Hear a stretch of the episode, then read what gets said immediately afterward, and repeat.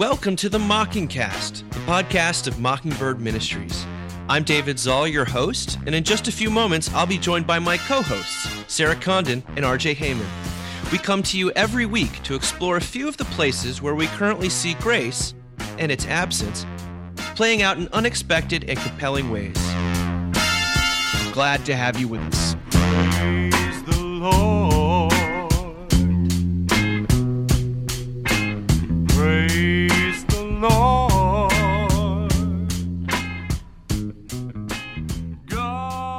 Uh, happy graduation weekend to Yes. Sarah and RJ, long since graduated.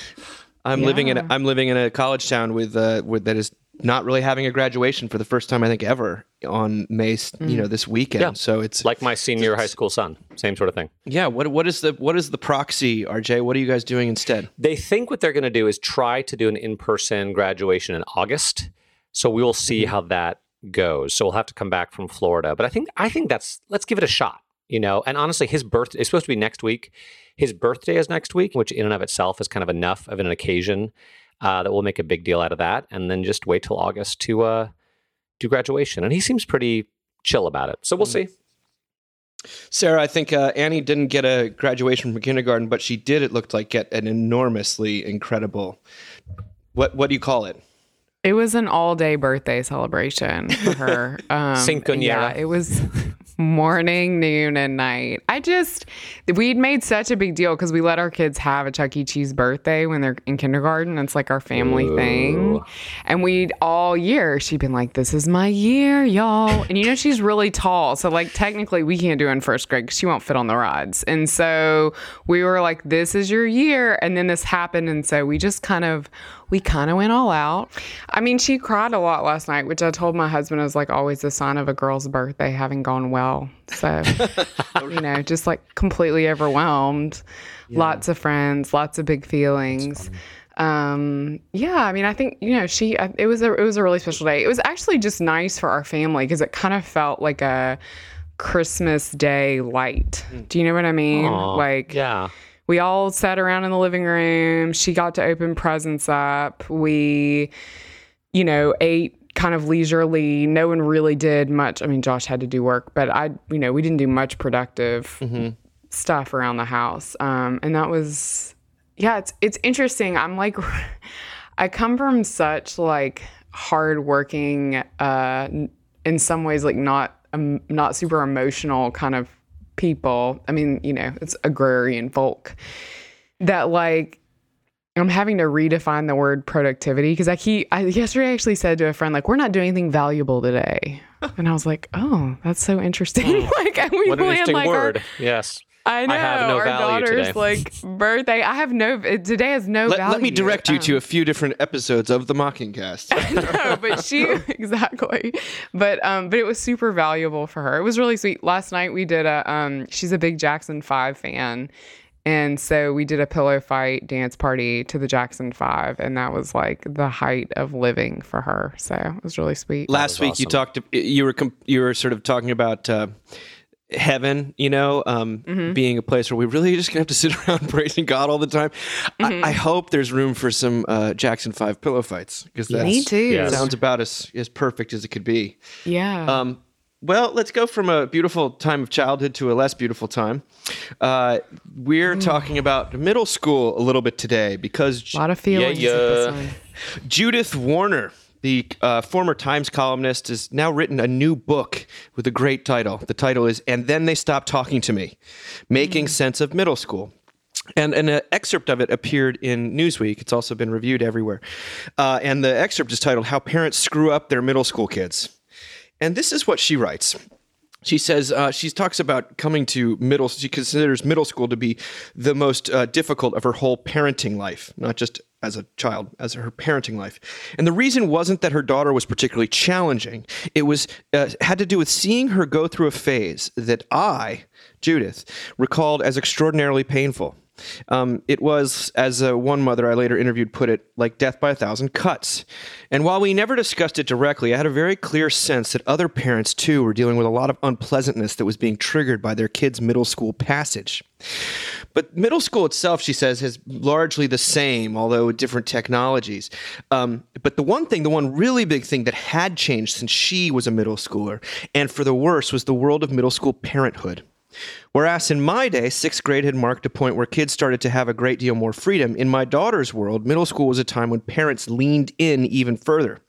They, quote, monitored their kids' activities, both on and offline, and they straight out meddled. Sometimes, in the course of advocating for their kids, they engaged in what looked a whole lot like classic, quote, mean girl or boy behavior, ostracizing, bullying, even physically fighting other parents. Parents I've spoken with in recent years have told stories that never cease to amaze me. Adults decide who's in and who's out for parties and even carpools based on how cool the kids will look on Facebook. Uh, quote, there won't be enough room for a group picture on the front steps was the bad optics excuse one mother used to exclude her son's unpopular friend from an eighth grade pre dance get together. Then she writes uh, more compassionately Parents, by and large, don't do middle schoolerish things because they're terrible people. They do them because they're scared or helpless. They feel like if their middle schooler disappears for long, angry stretches into their rooms, uh, like they're failing at the most important job of their lives. Perhaps it's not surprising that parents end up engaging on the level of kids, trying desperately to take control. The problem is, as desperately controlling parents always do, they make a bad situation worse. What did this bring up for the two of you?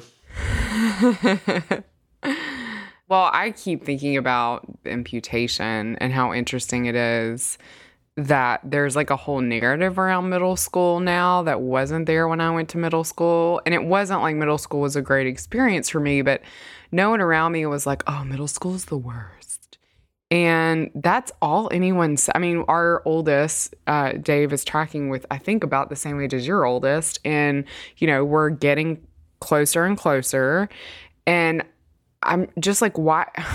Why do we all have to talk about this like it's going to be a terrible thing for them? It will be hard, but it, it doesn't seem super helpful. It's like when you're about to have a baby and everyone's like, "Oh, you're going to suck." Like it's like I I I don't know. It seems like we're not really setting them up for resiliency.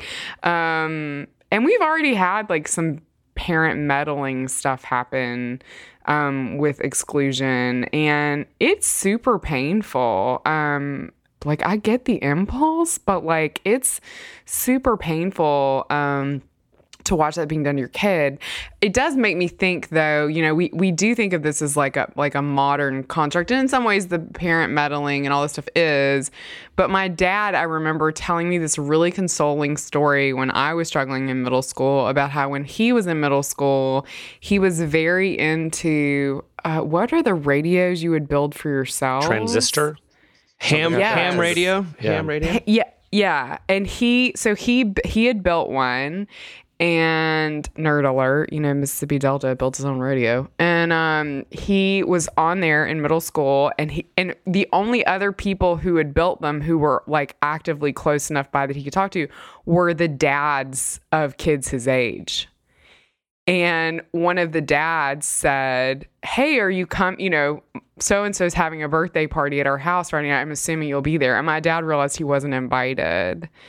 And so it is a bit tale as old as time, right? That that kids start to get excluded at this age. But but I, I mean the, the whole thing with parents intervening is just like and I feel like we live at the epicenter of that. Um, I'm just astonished. at how Sorting much- is how they call it. Sorting. yeah, and how much sorting happens so early. And it, I mean, it is so based in this fear of like they won't get everything figured out and we've got to figure it out for them. But I don't know. I mean, we're not there yet. I, I sound really judgmental. Like, we're not in middle school yet. So I, maybe I will, like, you know, I mean, I definitely have a fist fight in a middle school parking lot in me with a lady named Whitney. You know what I mean? Like I could see that happening. Whitney. So who knows?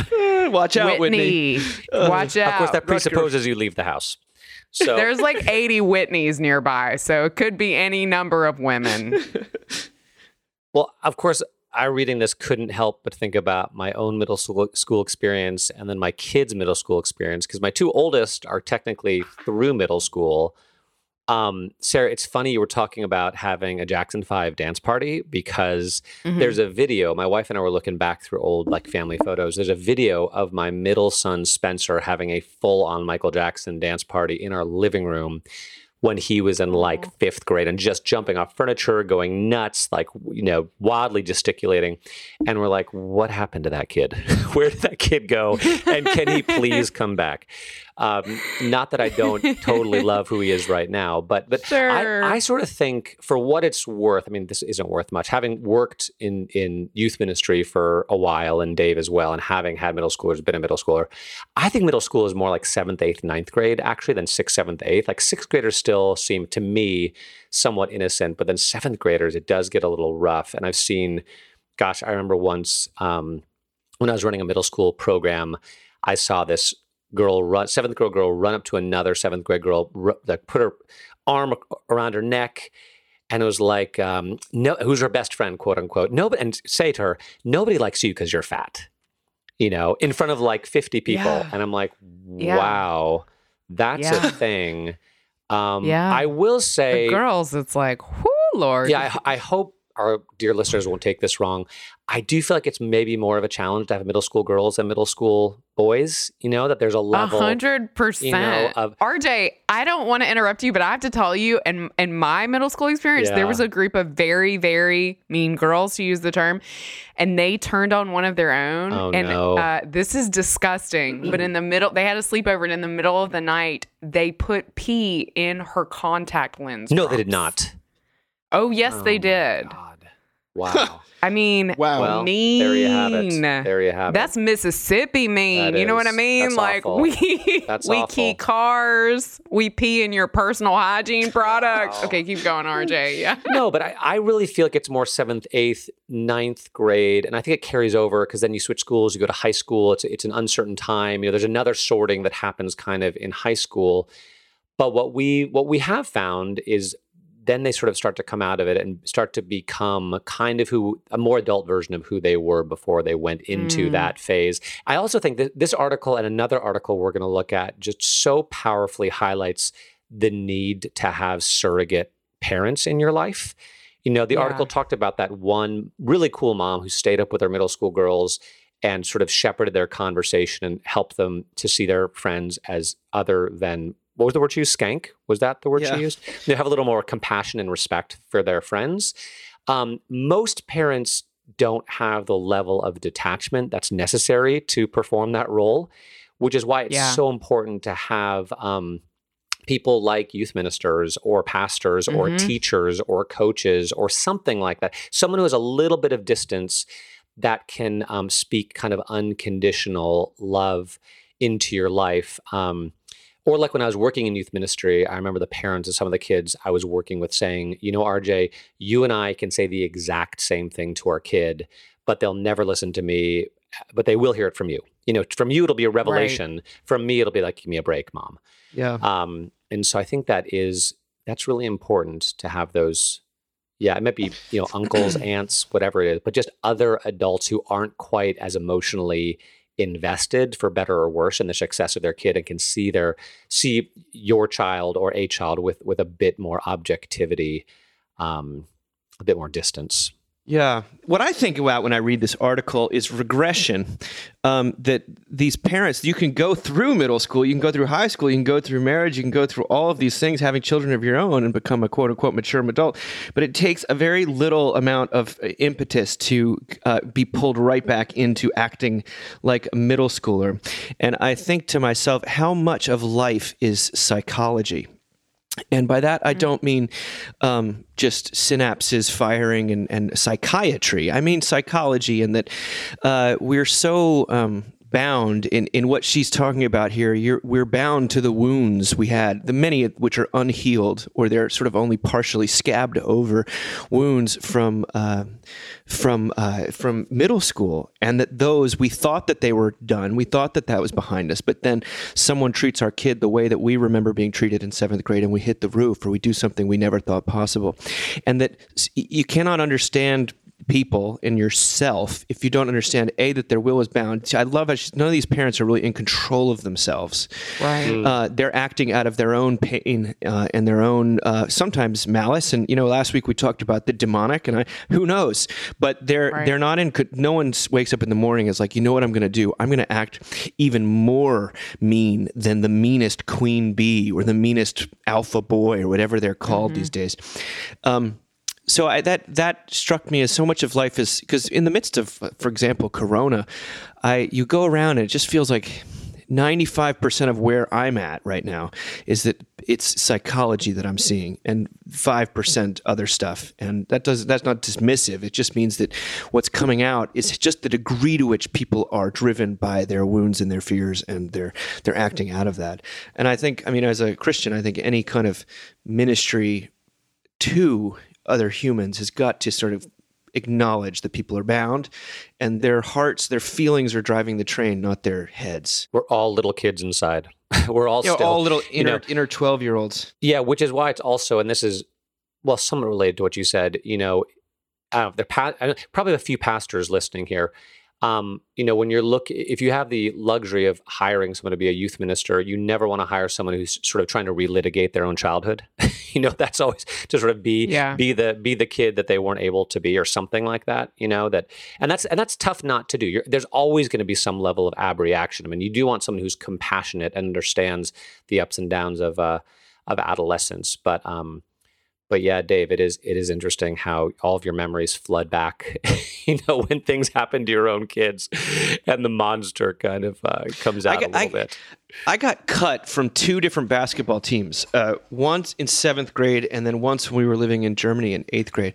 It was back to back. I hit my growth spurt really late. You got cut And, in um, Germany. That's low. I man. was That is like, wow in Germany? Germany. Like, you show up and was you're like, the was American Detlef kid. Schrempf on your on your. Uh, did you go to your school, Dirk Nowitzki?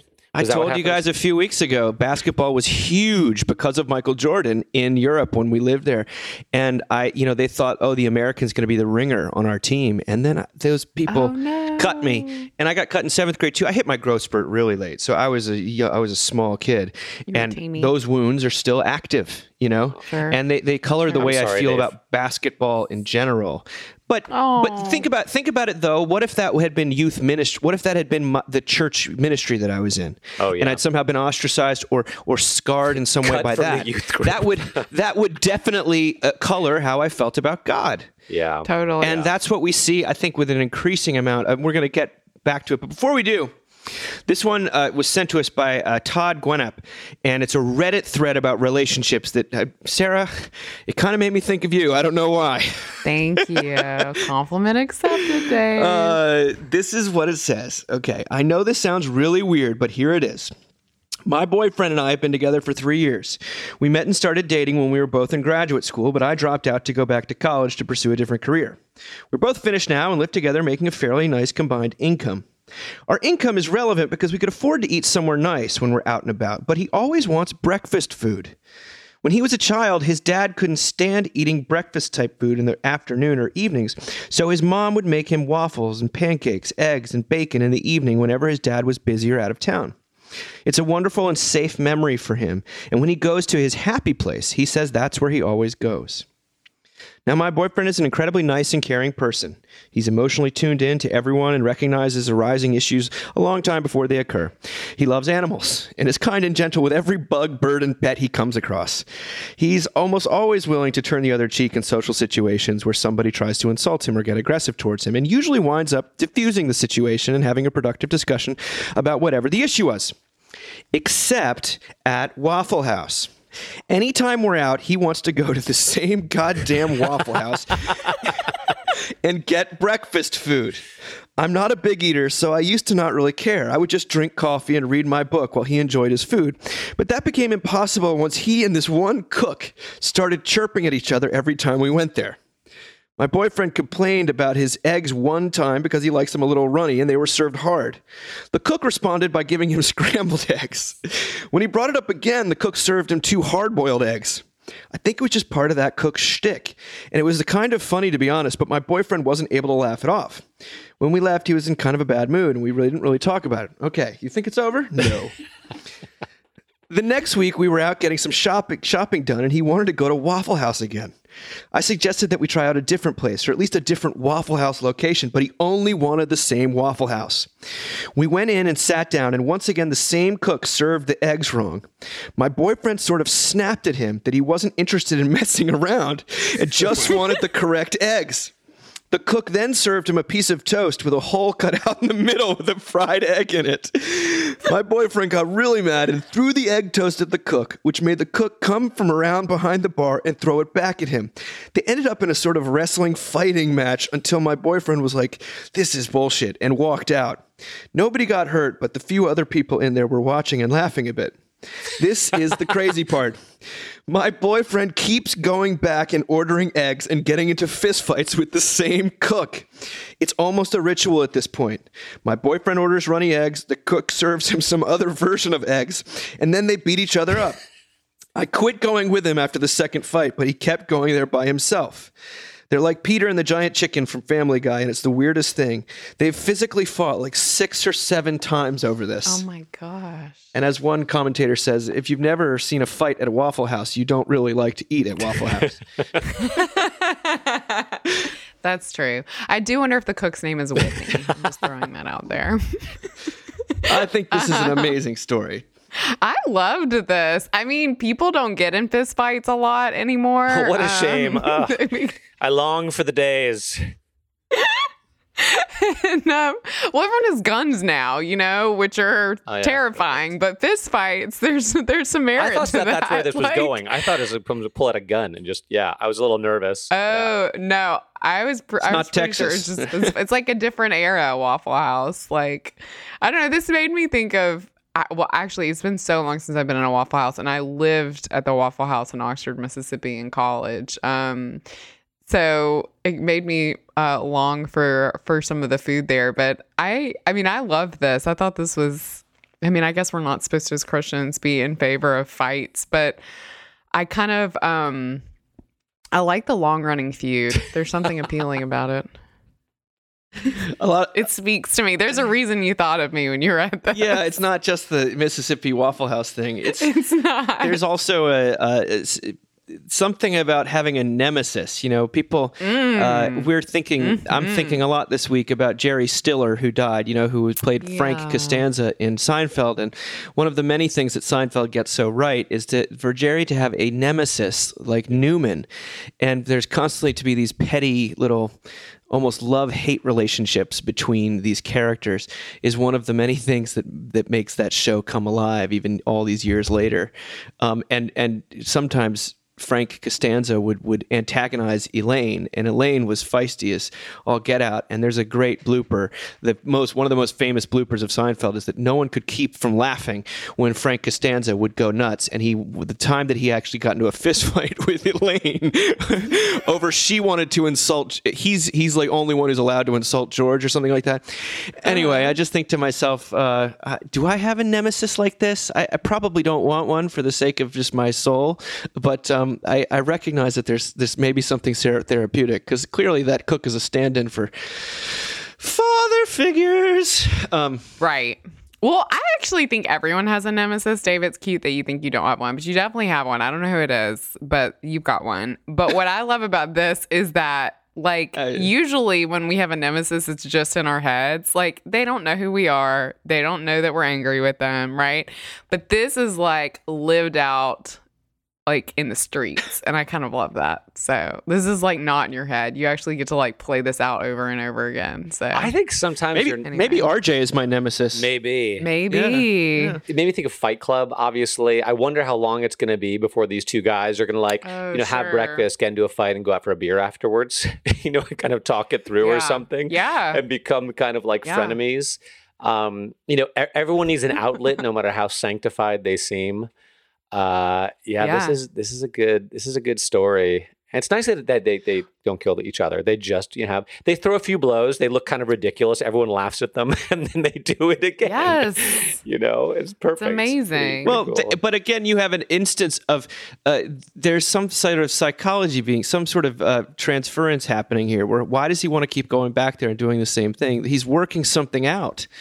The whole key paragraph is when he says that it's his safe place, and somehow this guy had violated it, and he said that he this safe place was when his dad wasn't around. Uh, His mom would Oh, make him yeah, the yeah, eggs he wanted, and again. Um, here you have life is uh, mostly psychology when it comes to the, the, the why people act the way when they act in quizzical ways. Uh, I, I just think it's kind of sweet that she doesn't like. Um, there's something gracious about her attitude towards like I can't I don't understand this, but I still love this Right. love this guy. Right. And uh, I'm just trying to figure it out. I'm just not going to go to Waffle House with him anymore, but I'm not going Right. to force him not to go. There's something loving about that. I don't know what it how, why it touched me, but it did.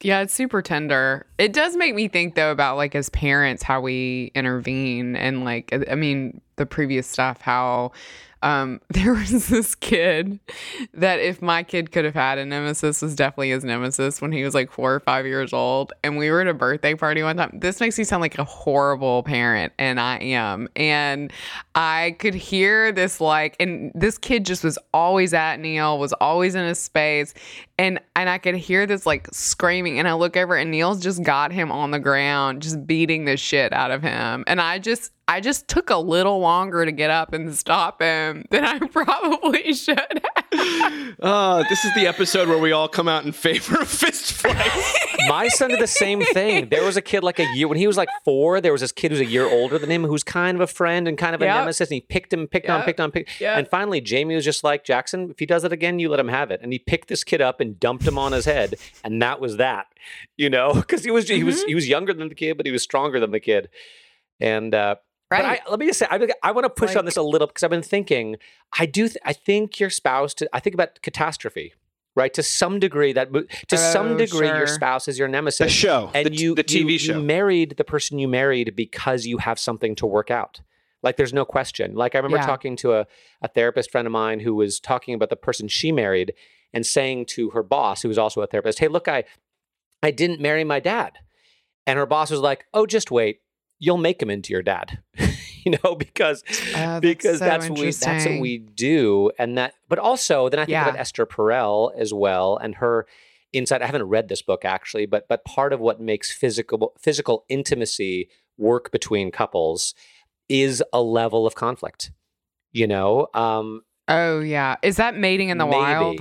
Maybe that that if everything is too copacetic and easy, it might just get a little boring. You know, um, there is Yeah, some, yeah, there's yeah. something about uh, living in I don't know ha- having that sort of creative tension with your spouse. I think maybe you guys have no idea what I'm talking about, but Yeah, no, I totally know what you're talking about. well, the grace is not any not very sweet without the law. To Yeah, that's right. um, well, let's shift gears uh, again, but while remaining on this same subject of, of kind of uh, growing up and dealing with surrogate parents and regression. And now we're going to re- uh, read an uh, incredible article by Ryan Hockensmith, writing for ESPN. And now um, the the the title of it is "My Priceless, Worthless Baseball Cards," and he, very much like me, uh, we talked about Garbage Pail Kids last week, but it extends to comic books and uh, baseball cards. Is found himself in the middle of a Corona to be in his basement, you know, uh, wanting to cocoon himself with his old things and the things of childhood. And one of those things is baseball cards. And he's asking himself what, um, or at least the purpose of the is is what what purpose did why does he find baseball cards so comforting if they're not really worth anything? Because he grew up in the same time I did when all baseball cards were just mass produced and there was a real glut.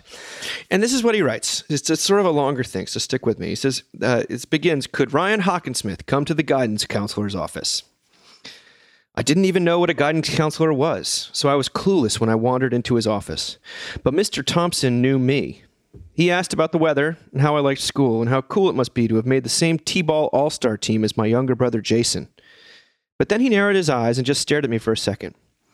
How are things at home? he asked, his voice a little lower, his words spaced out enough to indicate concern. Pretty good, I said. Are you sure? he asked. Oh no, he knew. How did he know? Everything is fine, I said. We went back to talking about T ball and football, and he mentioned how much he loved basketball. I barely spoke, though. I had shut down. Eventually, he told me I could go back to my classroom, and I thought my family's secret would stay that way. But my name blared from the loudspeaker again the next day, and I had knots in my stomach as I went back down to the office. The trepidation lasted about 30 seconds. Ryan, I have something for you, Mr. Thompson said. And he slid a 1979 Topps Pedro Guerrero rookie card across the desk, his desk to me. Guerrero was my favorite player from my and my dad's favorite team, the Dodgers. I'd like to give it to you. Maybe you can hold on to it. Remember, if you ever need to talk to someone about anything going on in your life, I'm here. The sadness welled up through my body and out of my eyes. It was one of those physical cries where your brain relinquishes control of your respiratory system and the chest heaves and there's no slowing it down.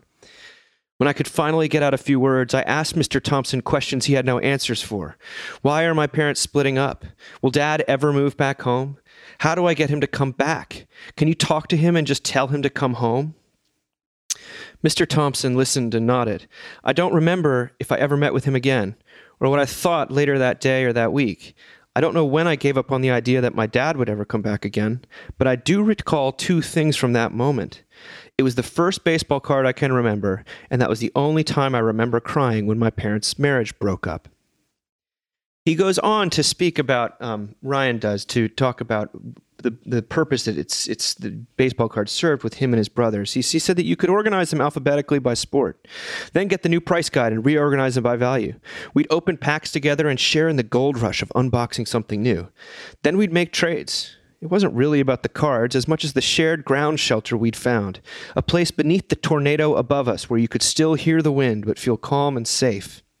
I was the oldest of the three boys that my mom and dad had together, but we all were obsessed in the same way. We'd sprawl out on the floor of both houses, say a cordial hello to our stepmom or stepdad, and then retreat into the cards. When I sat with my cards and my brothers with their cards, those were the moments when my life felt steadiest. Um, let me stop there before I want to get. There's a second part of this story that I want to read. What's your response to this first half of it? Do you not know that is God, it is God's kindness that leads us to repentance? That's just the verse that like popped into my head, right? That this um it was just it, it was it was this guidance counselors, this surrogate father figures, unconditional, and let's face it, somewhat costly love, like this card that he gave this kid wasn't worth nothing. It was worth it was valuable. Um, and through just this simple act of love, it you know the floodgates of emotion were opened, um, and it's just it's such a it's such a funny thing how in people's lives um, how specific it is. You know, it, uh, it was concrete and specific to this kid. It wasn't just it wasn't generalized. It was um, personal. Um, it's powerful. Yeah, this it's funny. This struck a, a chord in me of something that's happened recently.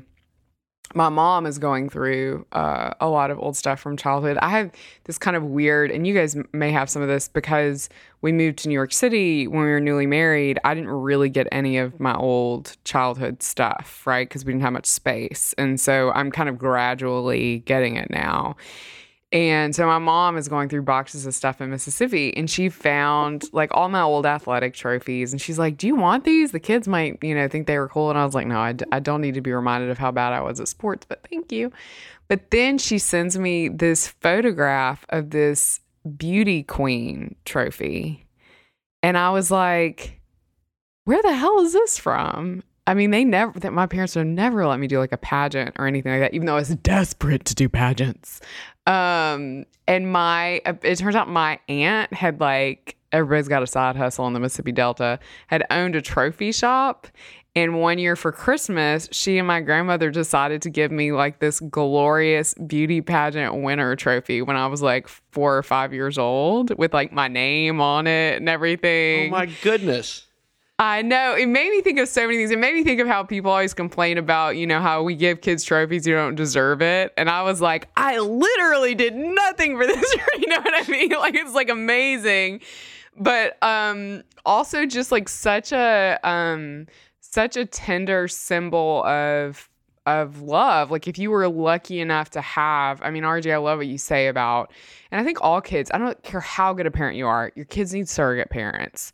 Um, and um, if you're lucky enough to have a grandmother or grandfather, um, I only really had grandmothers, but that was a surrogate parent that spoke love over you that told that gave you a place that you could talk about things that maybe you couldn't talk about things you know at home um that that told you like at you know i don't know how old i was i was little that you were gonna get like a beauty queen trophy it's just like amazing so um while i will not be keeping my seventh grade soccer trophy i'm a hundred percent gonna get that giant ass beauty queen trophy shipped to me Amazing. That's an incredible story. I yeah um well, it continues. He, he tracks down Mr. Thompson for while he's writing this story. It's 30 years later, and he tracks down the guidance counselor, Jeff Thompson. Turns out uh, t- Mr. Thompson had recently retired after a 40 year career as a guidance counselor at various schools, where he'd also become a successful high school basketball coach. He didn't recall working with me at that school, and even the Pedro Guerrero card didn't jog his memory. That was a really good card, though, he said. He told me he handed out cards because there were lots of kids like me in the early 1980s when divorce rates spiked to all time highs. At the time, divorce was still stigmatized, and I had to fight through that stigmatization every day to try to get kids to open up, he said. When you see a kid who's hurting, you clutch at anything you can. You just want to make a connection. Then this is Ryan Hockensmith speaking. He said, Mr. Thompson, you did make a connection with me and I could feel a little moisture around the corner of my eyes. I hope you hear from people like me because I bet there are hundreds of kids out there who will thank who are thankful every day even if they don't realize it. There was a pause on the other end of the line. Ryan, I'll tell you, I am in the West Shore chapter of the Pennsylvania Hall of Fame and the Chagrin Hall- Falls Hall of Fame back in my hometown of Ohio. And what you just said to me is as meaningful as any award that has ever been given to me. And so Ryan says he decides to hold on to his baseball cards because they were so valuable to him that they it didn't matter that they were worthless.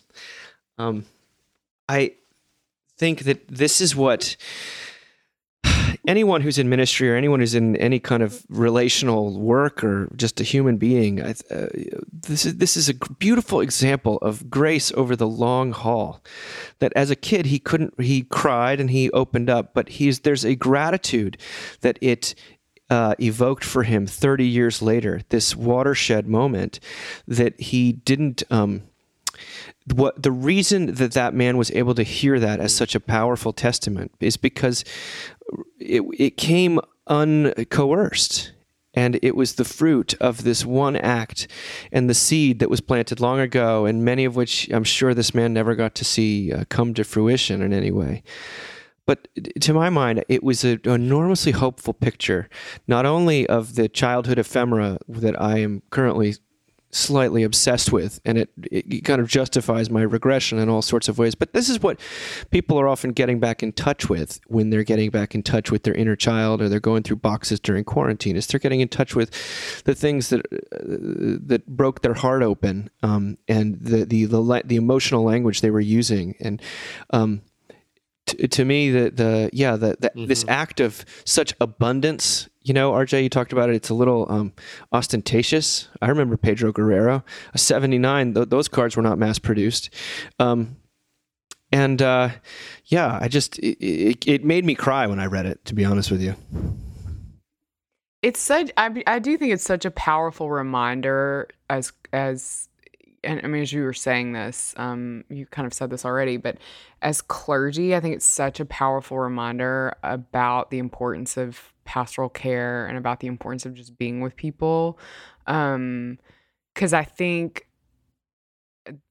I don't know. I think when when you're at a church that's growing and successful and you know some of the fruit that we've been able to see in our own ministry context it you can start to be like well the newsletter's got to be good and the you know we're gonna our social media games got to be upped and we've got to you know and it becomes these like markers like how much money are we gonna raise for this capital campaign and and none of that shit matters. I mean, it matters, but it doesn't matter.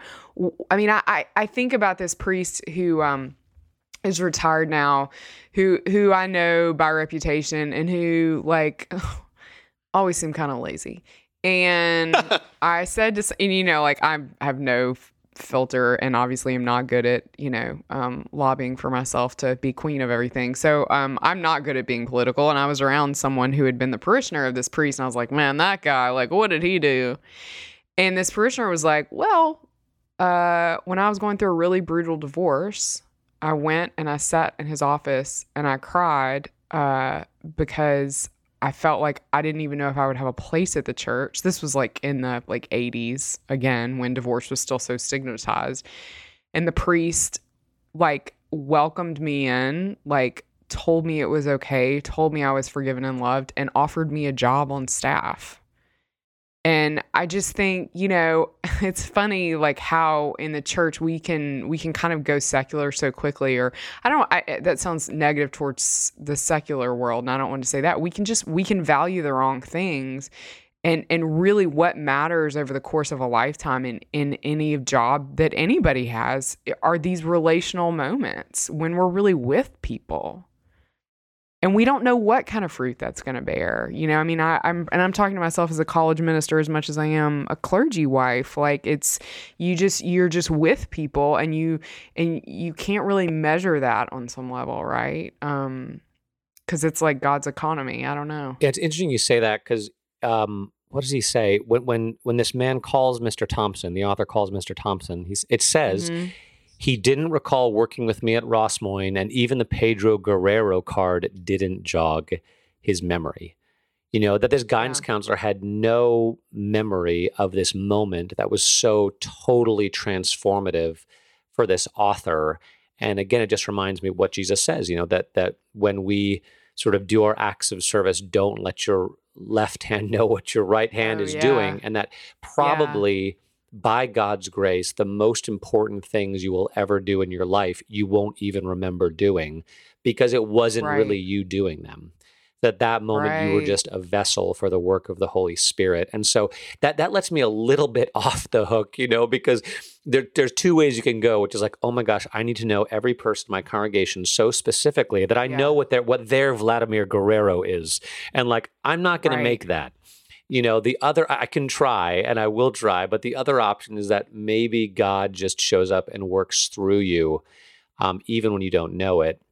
Um, and then the, the other thought i had was how this is another example of kind of can anything good come out of nazareth? Because maybe i'm wrong but i feel like guidance counselor is not a career that people aspire to and I think I think about the guidance counselor in Freaks and Geeks, you know, the long the long haired guy who's trying to make the connection, and you just feel so bad for him, but he cares Was it so uh, much. Mr. Rosso? Mr. Rosso. Mr. Rosso, that's right, with the with the, the, the frustrated rocker who's a Am- amazing character. Amazing good, character. And he's trying so hard. But here it's like that's that's where the real stuff happens. Like it's not I mean, I don't want to say it's like not where the cool stuff happens, you know, because I'm sure good stuff happens in cool places too. But usually it happens at Weird Al Yankovic conference, you know, con- concerts Mm. and uh, guidance counselor offices and churches, you know, patently uncool venues is where um, God seems to show up and do His work. So it is so good. very- and I just love you read. ESPN. Praise God, ESPN. Oh, Uh, bring on the someone said it. Someone saw that. Once a year. I think someone saw that how on, on Facebook I was posting all of my uh, nos- nostalgic memorabilia, and they're like, "This is you." you mean you mean like a sad middle aged man in a basement crying over his old baseball cards? I was like, "Well, I'll, I'll take it." You know, I, I think that there's magic in some of this stuff, um, and and what that article put such a fine point on is not just magic; it's grace, and it's a form of uh, there's healing that th- these were that was what these were tools of well let's let's close by talking a little bit about something that doesn't have to do with regression or at least ex- explicitly um, and it's this um, long article that appeared in New York Times Magazine by Tara Isabella Burton, who is scheduled to speak at our New York City conference. We've talked about her a lot, as we have Tom Holland. So it's always a little bit uh, bittersweet when I read her stuff. Uh, it's anyway, it's a long article saying modern life is ugly, brutal, and barren. Maybe you should try a Latin mass. And it's a profile of a movement what she calls weird Christians, which is, um, I'll read it to you. She says, More and more young Christians, disillusioned by the political binaries, economic uncertainties, and spiritual emptiness that have come to define modern America, are finding solace in a decidedly anti modern vision of faith. As the coronavirus and the subsequent lockdowns throw the failures of the current social order into stark relief, old forms of religiosity offer a glimpse of the transcendent beyond the present. Many of us call ourselves, she's including herself in this, weird Christians, albeit partly in jest. What we have in common is that we see a return to old school forms of worship as a way of escaping from the crisis of modernity and the liberal capitalist faith in individualism. She talks to, in fact, she she talks to a Roman Catholic in this in this sort of in this stream, uh, an Orthodox, Greek Orthodox, and then uh, uh, she herself is an Episcopalian. Uh, the Orthodox person she talks to is Rod Dreher, who's very high profile columnist and pundit, and he says that as a teenager in the 1980s, I thought Christianity was either the boring middle class at prayer, or it was Jimmy Swaggart's Hellfire Pentecostalism, and neither spoke to me. But when Dreher was 17, he visited Chartres Cathedral in France while on a group tour and found himself moved by the majesty of the Gothic architecture.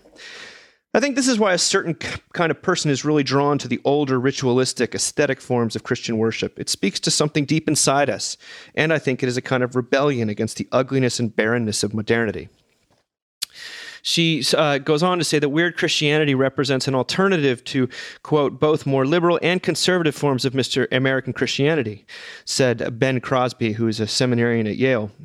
Um, he, Crosby say, talks about his time working for the labor movement left him disillusioned with a purely political solution to uh, the world's problems. He, he, says, We're not going to save ourselves, God will. Mm. Now, this approach to Christianity may not look or sound like one of the most commonly represented in the mainstream media, but it's likely to reflect Christianity's only viable future in a secular age, as a spiritually saturated rejection of the American political binary and the limited possibilities of a culture that denies transcendence. Some of this is sort of Mockingbird adjacent, but I would not include us in this movement uh, remotely. Uh, and yet, I do respect and admire several of the people she quotes, including Ben Crosby, who I think we've interacted with on Twitter a few times. It is interesting that young Christians, and I'm not sure how many it actually is, and she sort of admits to that at one point. It feels more like an internet movement than anything else, are drawn to ancient. Um, liturgies. Uh, what I hear, though, is there's a craving for transcendence, which is at the heart of a lot of uh, modern ennui that uh, people find when they when they all of a sudden are transported or raptured back to the 12th century via some very old form of worship. Uh, but what went through your heads? Look, I know a lot of these people, and um, here's what I'll say that I find incredibly compelling. Why, because I do not consider myself someone who is moved by the transcendence of the 12th century. Um, really, really, they mean it. Yeah. yeah. Do you know? It's like when people were like, when we lived in New York City, and pe- this is literally how it affects me. Okay, and I'm, I know, I'm, I know this is not appropriate to say, but when we lived in New York City, it was right when Mad Men was like really hot. Yeah. And everyone's had Mad Men parties and they were like, "Hey, come over and dress up like you're on Mad Men." And I was like, "Girl, I don't need to go back to that time. That was not a good time for women. Have you watched that show?" so a little bit of me, like, I can't quite jive with the. It's just not my piety. I think it's the best way to put it. But that doesn't really matter. What matters to me and what is central to what these young people believe and are, are practicing is their they they believe the gospel. They're Christians. Yeah, in, in a really incredible, powerful way. And so whatever gets them there is fine with me because I find it incredibly compelling because a lot of them are new clergy in the church, you know, in, in, my denomination. And I find that incredibly encouraging and hopeful. Um, you know, we talked about um, or I, I, wrote about it. I think we talked about it. The nuns out of that very specific group, the Catholic nuns that um, not not nuns like don't believe nuns like actual Catholic nuns. Um, out of that very specific group, I think it was in Michigan, who um, are young and they kind of are upsetting the convent because they're more orthodox, mm-hmm. right? And the and the older nuns really felt like things were going to get more and more liberal. And I, this group of of young people, I mean, I've watched them on Twitter. They really function in that way. I mean, they really kind of bring the heat. Um, just by virtue of who they are, not because they, you know, want heat, but bring the heat to older generations of specifically of of mainline clergy who really expect you to not believe in the resurrection. You know? Yeah. So praise God for that. I mean, praise God. Also, like tip of the hat because like these are all the people who are leading morning prayer every day, right? On Facebook Live. And like I'm not doing that. So like and I have enjoyed the fruits of your labors. I've definitely tuned into some of your some of your morning prayer services. So anyway, I'm I'm all for this. I think it's very exciting. It's not my piety, but that doesn't matter. Yeah.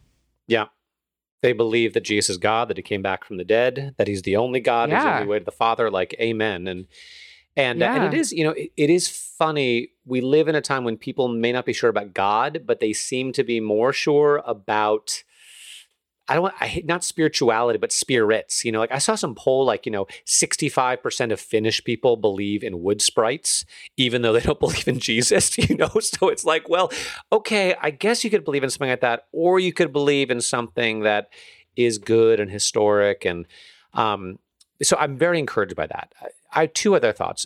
One is to me, one of the miracles of Christianity is that, and I think this is fair to say, it's one of the only, maybe the only major world religion that is not culturally bound, which means you don't have to speak a certain language or wear certain clothing or eat certain foods or anything. It's just about the message. It's it's not tied to any one particular culture, which is a, which is incredible. Like that just stands in contrast to every other major world religious tradition. Now that being said, what what these people are choosing to do is to invest in a particular cultural moment, like you said, medieval Catholic Christianity, which praise God, they are more than welcome to do that. Um, and there is, I think, the fact that Christianity is not culturally bound allows for this um, sort of ana- anachronistic approach to faith, which is which is beautiful and wonderful. And and um, um, the the one thing I do, there was an oft repeated phrase in here. The, the word demanding shows up four times in this article. I was about And- to mention that. Well, yeah, and so here, so here's the the one the one ver, the one sentence I was like, huh. Christianity, after all, has been most successful when it's most demanding. And that was something I also heard from devout Roman Catholics when I lived in um, New York City, where there's, I feel like there's, there's sort of a hotbed for this type of thing, New York. Um, And I, first of all, the right, the gospel is demanding and it's not. Jesus demands that we give everything and that we give nothing because he gave everything. Um, and whenever you have an approach to faith that is very, very demanding and exacting, there's always a dark side. Um, and we don't need to talk too much about the dark side of some more discipline oriented approaches to Christianity. But that being said, I, I'm just not sure it's true that Christianity does best when Christianity is most demanding. What I think might be true is that Christianity does it does best when life is most demanding. Right when that, that, that when persecution is a thing, right? That Christianity grew like wildfire for whatever reason during the first three centuries, in spite of persecution. That from all indications, Right. Christianity is growing like wildfire in China where it's being persecuted. Or I talked a few weeks ago in Ethiopia when it was being persecuted. That there's something about hard times that makes the gospel more effective. Now that being said, mm-hmm. I don't th- sometimes what happens in Christianity is that when life seems with with very earnest Christians, it's almost when life gets too easy, you look for a way to make it more difficult. And sometimes that expresses itself through your faith. I'm not sure that's the answer. Right? That like life is hard enough as it is. And I think that Christianity, Jesus has something powerful to say in the midst of life's difficulties. You know, Tom Holland said this last week, this this fusion of you know that God suffers too and and God's love in the midst of difficulty. But I'm not sure that that what that means is that we should try to make our faith more difficult. Yeah, uh, I mean that's was my sense too, and I'm I'm really trying to be as charitable as I can because I, I I think generally this is a wonderful thing, and Yes. it's, anyone who at the end of the day is pro God, uh, I'm ok- I'm basically think that's Let's be specific. Pro resurrection. excuse me pro resurrection. I think it's a wonderful thing, and and they're they are public in a way. I think that there, there is Yeah. something when she she talks about it all being it's almost generational. That there's, um, with the exception maybe of Rod Dreher, uh, you know, I think young people they always, at least in, in my experience as a preacher, they tend to gravitate towards the law you know and they they like a program that's strict that then they can ex, you know um, basically be told what to do, and that's a that sounds like a really ungracious way to, to phrase it. And it's maybe not true of all because most of these people are, are carving a very peculiar path, in fact, and quite um, nonconformist. However, when I hear that word demanding too much, it makes me think of the the the, the people over the years I've known who balked at grace as being too cheap or something, and most of the time they're young people who think you're you're letting people off the hook or uh, too easily or something like that. I mean, I, I definitely get heat with these folks, just to name it, when we talk about sanctification. Yeah. Because there's a real sense that, like, these practices lead to sanctification. And I mean, that's great if that happens for them. I, I, my, I, I am sometimes like, I know I'm all the time like, I, for me, grace and not grace also so for i don't know how to say this okay for me there's so much freedom in the gospel and before i heard the gospel i lived such a life of desperately trying to figure out a prayer regimen and desperately trying to figure out how to, you know, be a Christian in the world and how and, and was I reading enough Bible and all those things that that can make us really neurotic. And so I tend to when I encounter these circles of things that have a very prescribed and demanding way of being Christian, I kind of run in the opposite direction because um, it just doesn't it doesn't feed me in the same way. Um, and I don't mean that as a criticism of the way it feeds them um, at all. Um, but I just like, I, I mean, I do just assume they must have more time in their day or something. I don't know. But let, let me let me say something though, because I do think, I mean, this was me they were uh, that was me when i was about 22 23 but because I, I, I didn't come i wasn't drawn to a very sacramental form of worship the way i did it was i read cost of discipleship and like i'm gonna do Yes. this i'm gonna get it Yeah. now finally i've got my act together i'm not in Yeah. college anymore i'm gonna be the kind the christian that i always dreamed of being Yeah. and it lasted yeah. about a year and then i just couldn't do it anymore and i gave up yeah. and i and i Yeah. that was before and then i heard the You were like 20 pounds. well, then I heard the gospel. Exactly, I'm wasting away. Then I heard the gospel again. yeah. You know, which I'd heard when I was 13. I was like, oh yeah, oh right. Right. Like this is not being a Christian is not about doing all this stuff. It's about being saved from my inability to do all this stuff. And so I did sort of in an evangelical route. They're maybe doing it more in, in an Anglo Catholic route. You did it in a more liberal Yeah. route. But there is something. yeah, There is yeah. actually something about having tried to fulfill all righteousness according to some law that then allows you to hear the gospel in a way that totally that sets you free you know It's just it makes me think so much of the gospel this week. I'm preaching this week, so I was thinking of it, but just like that Paul's like he comes, you know, he comes into the the people, the, The Areopagus. and he's like, huh? the areopagus Yeah, however you say that word. And he's like, um, you see this tomb to the unknown God. You know what I mean? Like it's like just the the seismic shift. And I think that these people on weird Catholic Twitter or whatever we're calling it, um, I think that they fully have had that experience of the ground shifting underneath them and they're speaking out of that, which is really beautiful. Yes. Yeah, I, I happen to. I really appreciate the the term weird. I think there's a Yeah. deep aversion to um, Yeah. to forms of Christianity that have been completely, uh, you know, annexed by political causes, and uh, you know, fr- frankly, when it comes to 12th century, you know. Uh, a Compline or whatever it is that you're doing, that hasn't really been touched by. You're not going to be labeled by as something else. So weird is this kind of third category, and of course, one of the things I deeply appreciate, which they keep talking about this word transcendence, what I, I hear is just salvation. There, I mean, because you're right, we would there's disagree more to life than this about the about sanctification, it- but the, the emphasis on salvation Yeah, as being it's a- it- something we need is a It's the thing we talk about. It's the thing that comes from outside of yourself, right? That's transcendence. well That's and even just the fact that one of them says like here actually is a is a twitter group or an on, or a group group of people who are actively trying to make each other better rather than Yeah, just yeah, each other on towards uh, Yeah. greater rage or or you know Yeah. uh, whatever it might be and that that in and of Yeah. itself if it if there's a place on the internet that's encouraging people to be better and the model they're using is jesus that's not a Yeah. bad thing. You know? Yeah. It's it's it's if it becomes a purity spiral, you know, and and it's it clearly is not the uh, right at this point.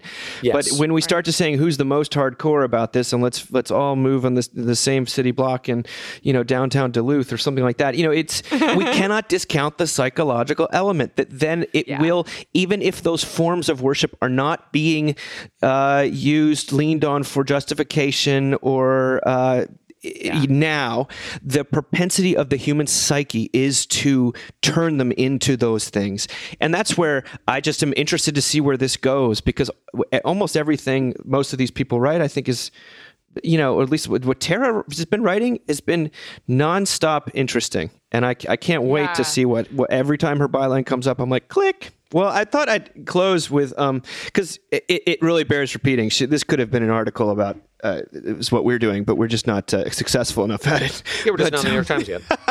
Get on that, Dave. What the hell, Dave? I think it's I. I don't know. We've been around for a while. I don't think it's gonna happen for us. Yeah.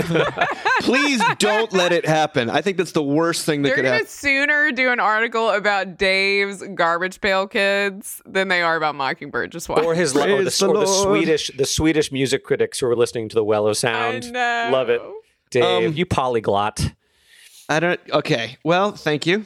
Uh, let's. I want to end with something she says in there that I think is of utmost beauty. Um, she writes this. She says, "In the age of lockdown, when so much of life exists in a nebulous digital space, a return to the Christianity of the Middle Ages, albeit one mediated through our screens, feels welcome." When my husband and I lit a candle just after midnight on Easter morning to sing the rejoicing song known as the Exultet, and the, it, the, the song goes, This is the night that with a pillar of fire banished the darkness of sin. Um, as ambulance sirens droned outside our upper Manhattan window, the words were all the more potent because of their history. We were singing the same song of promise sung by so many other worshippers at so many epochs of desolation. Holed up in an apartment we have hardly left for weeks, we were experiencing both communal connection and a sense that this ghastly, earthly present is not all there is. Boom. Amen to that. Amen. Amen. All right. Talk to you guys in another week. Later. Sounds good.